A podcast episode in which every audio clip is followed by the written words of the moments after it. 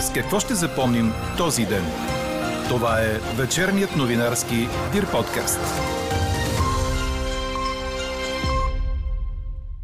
Да наричаш модел управление, което е разписано в Конституцията, е манипулативен и ефтин трик.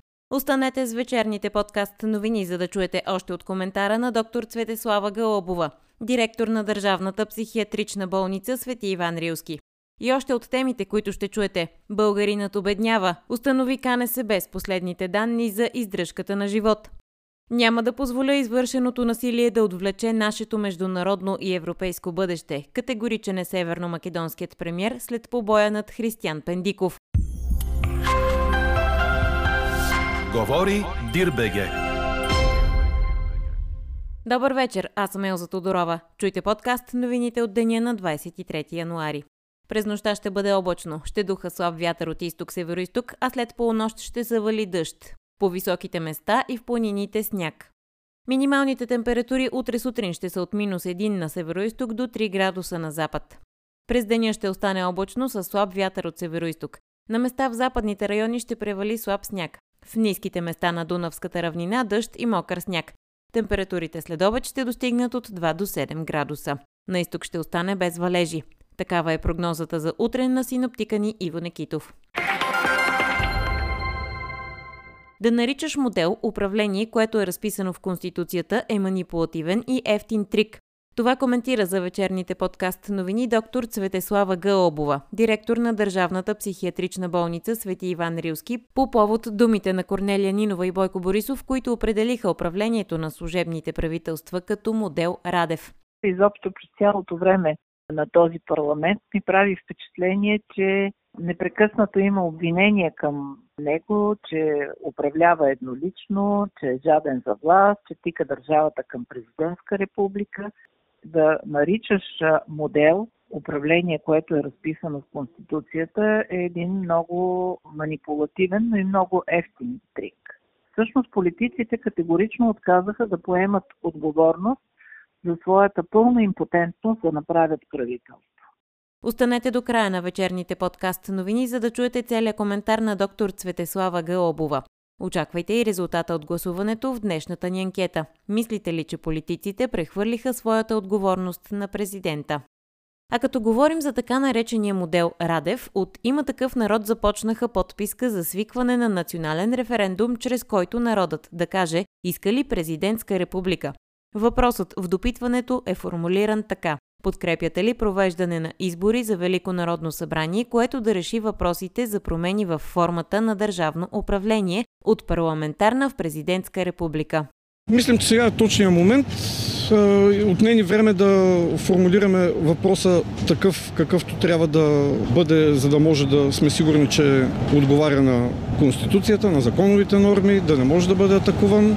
И мислим, че сега е точен момент. Общо взето очакваха малко по-рано да го направим от нас, но сега сме готови с всичко, с организацията. Започва от утре събирането на подписи. Инициативният комитет е от 12 човека. Председател на инициативния комитет е господин Станислав Трифонов. В инициативния комитет също са такива изявени, утвърдени обществени ярки личности, като професор Андрей Чурбанов, като Пламен Данаилов. До няколко дни ще дадем голяма пресконференция, на която ще бъдете поканени. Ще присъства на нея господин Слави Трифонов, където ще получите отговор на всички въпроси. Парламентарната република вече е изчерпана и трябва да вървим към промяна на системата. Чухте Ивайло Вълчев, Филип Станев и Станислав Балабанов от Има такъв народ. А относно подписката, която Възраждане събира за запазване на българския лев до 2043 година, депутатът Станислав Стоянов обяви, че вече са събрани над 41 000 подписа за провеждане на референдум. За организиране на такъв са нужни 400 000 валидни подписа. Стоянов е категоричен, че предстоящият указ на президента за разпускане на 48-то Народно събрание няма да спре събирането на подписката.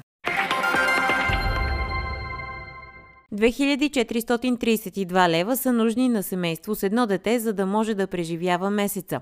За година издръжката на живот се е вдигнала с 366 лева.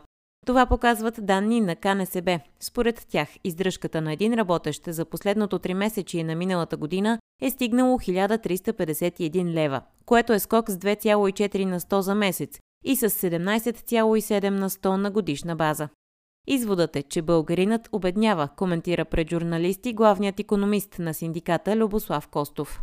Ако мога да генерализирам един обобщен извод, то това е, че всъщност българите обедняха. Независимо дали работят на средна заплата, на по-малко от средна заплата, на минимална заплата, всички ръстове, които бяха направени от частни сектори, от държавния сектор, включително и ръста на минималната заплата, който беше на 780, не са достатъчни да покрият поскъпването на основните стоки от потребителската кошница, тъй като ако погледнете какво се случва с яйцата, те са поскъпнали с 140%. Много други стоки от малката потребителска кошница поскъпват с между 70 и 100%. Масово потреблението на българите е ориентирано към такива стоки, които поскъпват значително повече. И това се вижда и в заплатата за издръжка. Има още много какво да направим, за да достигнем тази заплата за издръжка и ние искаме минималната заплата един ден да бъде равна на тази заплата за издръжка, тъй като в момента е около 40%. Минималната заплата нарасна два пъти по-малко от темпа на инфлацията и като цяло за първа година загубихме реална покупателна способност и в този смисъл вече трябва да видим как да достигнем равнищите, които бяхме достигнали преди една-две години, а не толкова да сравняваме с другите страни страни. България извика на консултации в София посланика си в Република Северна Македония Ангел Ангелов. Причина за неговото временно връщане в страната е сериозната ситуация по отношение на правата на българите в Северна Македония и ескалацията на прояви и престъпления от омраза срещу тях през последните месеци, съобщиха от външно. Утре Народното събрание ще заседава извънредно от 10 часа и ще изслуша служебния външен министр Николай Милков по въпроса. На пресконференция в родината си пък премиерът Димитър Ковачевски коментира по боя над Пендиков с думите тези, които инициираха събитията, не искат да видят Република Северна Македония в Европейския съюз. Трябва да останем спокойни и разумни, но не трябва да сме наивни. Това лято не седях, а преговарях в Брюксел с 27 държави членки. Сега виждаме как извършеното насилие засяга всичко направено и на практика отвлича нашето международно и европейско бъдеще. Ковачевски е категоричен. Не одобрявам никакво насилие и винаги съм го осъждал. Вярвам, че целият този случай ще бъде разрешен бързо. Междувременно във Военно-медицинска академия бе извършена операция на Християн Пендиков за стабилизиране на долната челюст. Състоянието му е стабилно и без опасност за живота, но ще остане в болничното заведение за лечение и наблюдение. Какво не се случи днес? Няма промяна в позицията на Австрия относно разширяването на шенгенското пространство, но за това пък Виена ще ни подкрепи пред Европейската комисия за исканите от България 2 милиарда евро за усилване на охраната на границата ни. Това стана ясно след посещението на австрийския канцлер Карл Нехамер у нас по покана на президента Румен Радев. Двамата се запознаха на място на границата край Елхово с предприятите мерки за охрана на външната европейска граница с Турция. Нехамер отчете усилията, които страната ни полага, но според него присъединяването на България и Румъния към Шенген трябва да се случи едва след като се укрепи допълнително защитата на границата, намалеят установените мигранти във вътрешността на Шенген и се предприемат конкретни мерки от страна на Еврокомисията по ускоряване процедурите за политическо убежище и репатриране. Радев обаче не се съгласи с някой от доводите на австрийския канцлер. Като държавен ръководител, неговият първи приоритет е сигурността на неговата страна и благополучието на неговите граждани. Но и споря с него за следното. Това, че Шенген не функционира пълноценно в Централна Европа, че между държавите в този регион се въвежда отново граничен контрол, не означава, че България и Румъния трябва да стоят извън Шенген. Ние сме развили способности и ние доказваме ежедневно, че охраняваме външните граници на Европейския съюз и то по-добре, отколкото редица шенгенски държави. Учениците в Пловдив излизат в грипна вакансия от сряда 25 януари, съобщиха от областния оперативен штаб. Вакансията ще продължи до 31 януари. До тогава се удължават и противоепидемичните мерки в областта. Заедно с междусрочната и грипната вакансия децата ще бъдат вкъщи две седмици, което според здравните власти силно ще намали заболеваемостта. Грипна епидемия за периода 25-31 януари е обявена и в Ямбол. Учениците няма да учат от 26 януари до края на месеца. В Ловеч грипната епидемия е в сила до утре, но вероятно ще бъде удължена, а в Габрово е до 29 януари. Отменено е частичното бедствено положение в община Ардино. Достъпът до шесте населени места, който бе прекъснат заради покачване на нивото на река Арда, вече е възстановен. А във Враца и днес продължиха огледите на щетите, нанесени от ураганния вятър през миналата седмица. До момента са подадени 22 заявления от граждани. Междуведомствена комисия към Министерския съвет трябва да реши за обещетяване на пострадалите. И ако у нас зимата се завръща едва след средата на януари, в няколко области на Италия бе издадено предупреждение за екстремни метеорологични условия. Много части на страната се оказаха в плен на мразовито време, проливни дъждове и силен вятър, съобщиха БТА и италианската АНСА. Няколко училища в северните провинции Модена и Римини останаха затворени. А в най-северния китайски град пък беше измерена температура от минус 53 градуса по Целзий. С това бе щупен рекорд от 1969 година. Температурата в Мохе, на границата с Русия, се задържа под минус 50 градуса трети пореден ден. Обичайно в Мохе има сняг и лед 8 месеца в годината, но средната годишна температура е минус 3 градуса, отбелязва агенция Синхуа. Украинската армия ще получи на въоръжение и един от най-добрите танкове в света – френските Леклерк. За това се заговори преди дни, но до момента нямаше каквото и да е потвърждение от официален източник. Днес обаче планът Украина да получи този вид въоръжение получи потвърждение от френския президент Емануел Макрон. Що се касае до възможността за доставка на основния боен танк в Украина, съм възложил на министра на отбраната да работи върху това. Нищо не е изключено и действително едно подобно действие получава колективна подкрепа, заяви пред журналисти в Париж френският президент.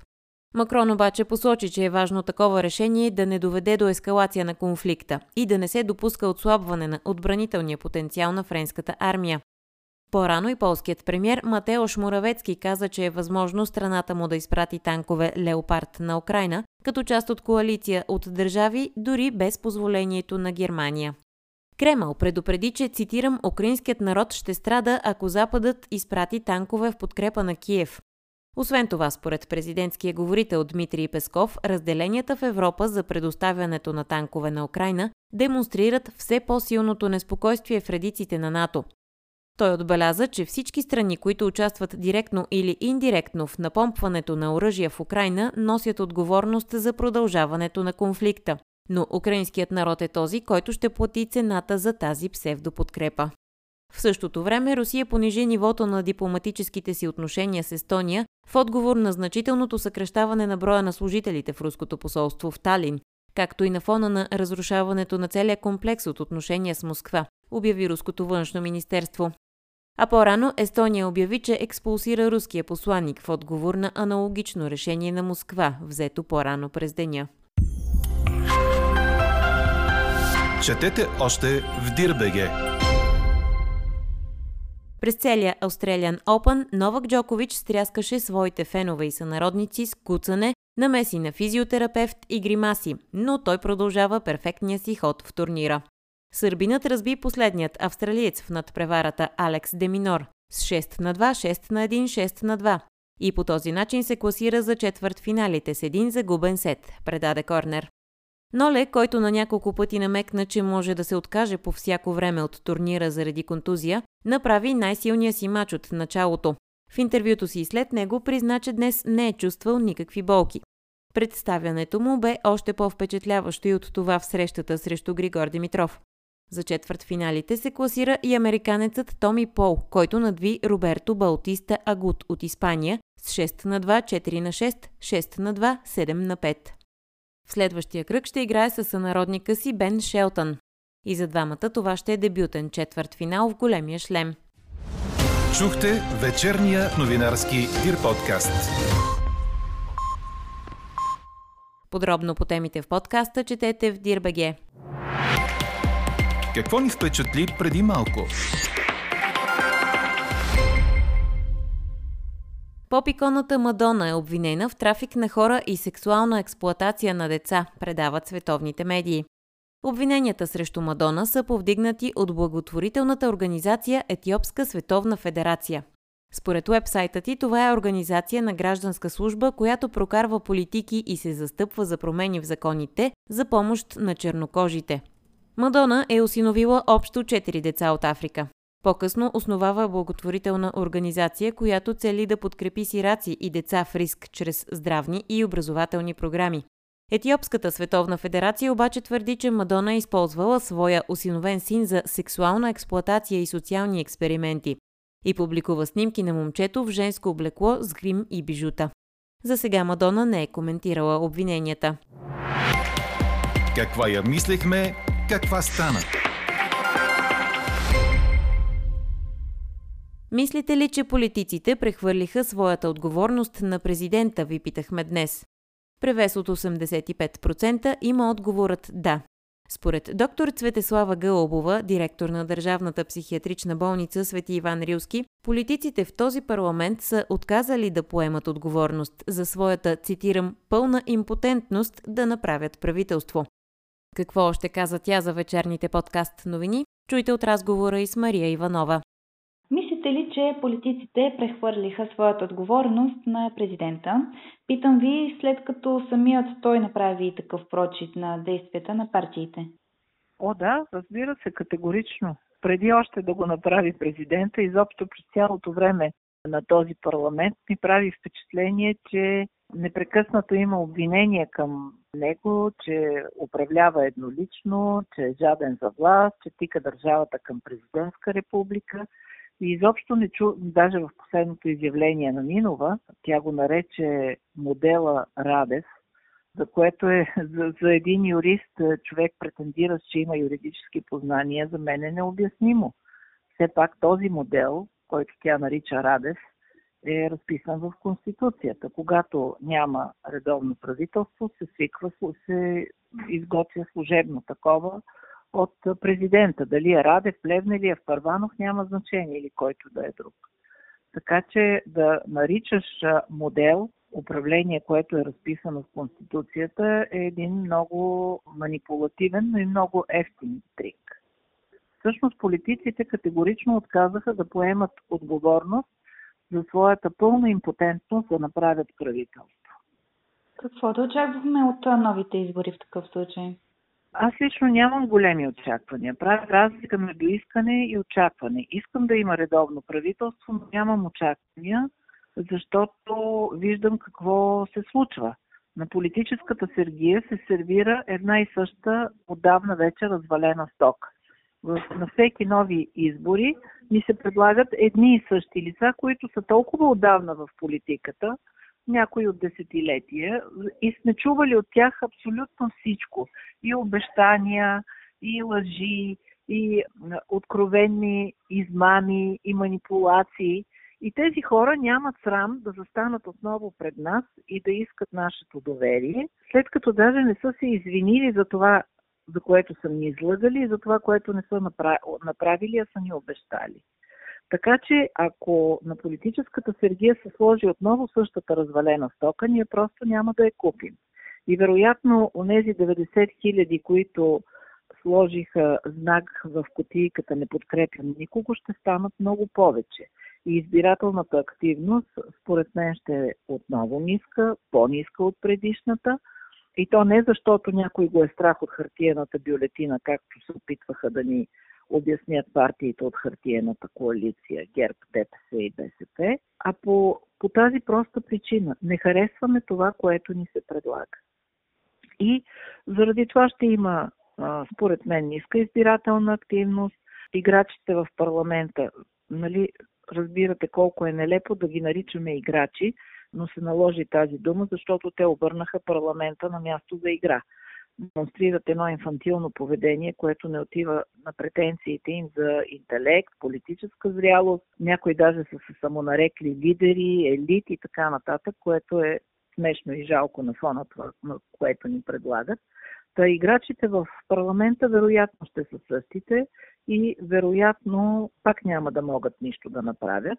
Нищо, че предизборната, за тях целият парламент тези над 3 месеца бяха всъщност предизборна кампания. В нито един момент те не работиха сериозно по проблемите на нас, както ни наричат обикновените българи. Те се замеряха с обиди, с квалификации, чертаха червени, пембени, кафяви, всякакви линии излизаха по телевизорите да ни говорят едни и същи неща, да словоблудстват. Първо не можаха да изберат председател 3-4 дни, направиха един пошъл панаир от избора на председател. След това се заеха с изключително важното за българския народ изпращане на оръжие в Украина и хартиената бюлетина и всичко друго остана на заден план, ако остане време. Тоест, така наречения ни политически елит, защото се предполага, че тези 240 души са елита, еманацията на нацията, те ни представляват. Се занимаваше с всичко, което е свързано с тях самите, с техния комфорт, с техните комисионни. Според вас справи ли се добре служебното правителство на Гълъб Донев? Оценката цялостната за правителството не се наемам да я давам, тъй като не познавам специфичните проблеми в различните сектори. В нашето министерство много от нещата останаха нерешени, за съжаление, но и много от нещата се решиха, за което имам наблюдение, че говоря включително и по стратегията за психично здраве. В работата по чието осъществяване участвам активно, мога да отбележа изключително, да дам изключително висока оценка на двама заместри, госпожа Лидия Чорбанова и доктор Тома Тонов. Наистина всеотдайни хора, които с хъс и желание работят по задачите, които има, има в здравеопазването. И хеликоптерите, и спешната помощ, и детската болница, и пак казвам, стратегията за психично здраве. Иначе впечатлението ми е, че общото ми впечатление за служебното правителство е, че се справя. В крайна сметка той има да изпълнява конкретни задачи, освен да подготви изборите. И може би оценката дали се справи или не ще я дадат хора, които са по-добре запознати с проблемите в съответните сектори. Така приключва днешната ни анкета. Новата тема очаквайте утре сутрин точно в 8. Приятна вечер! Слушайте още, гледайте повече и четете всичко в Дирбеге.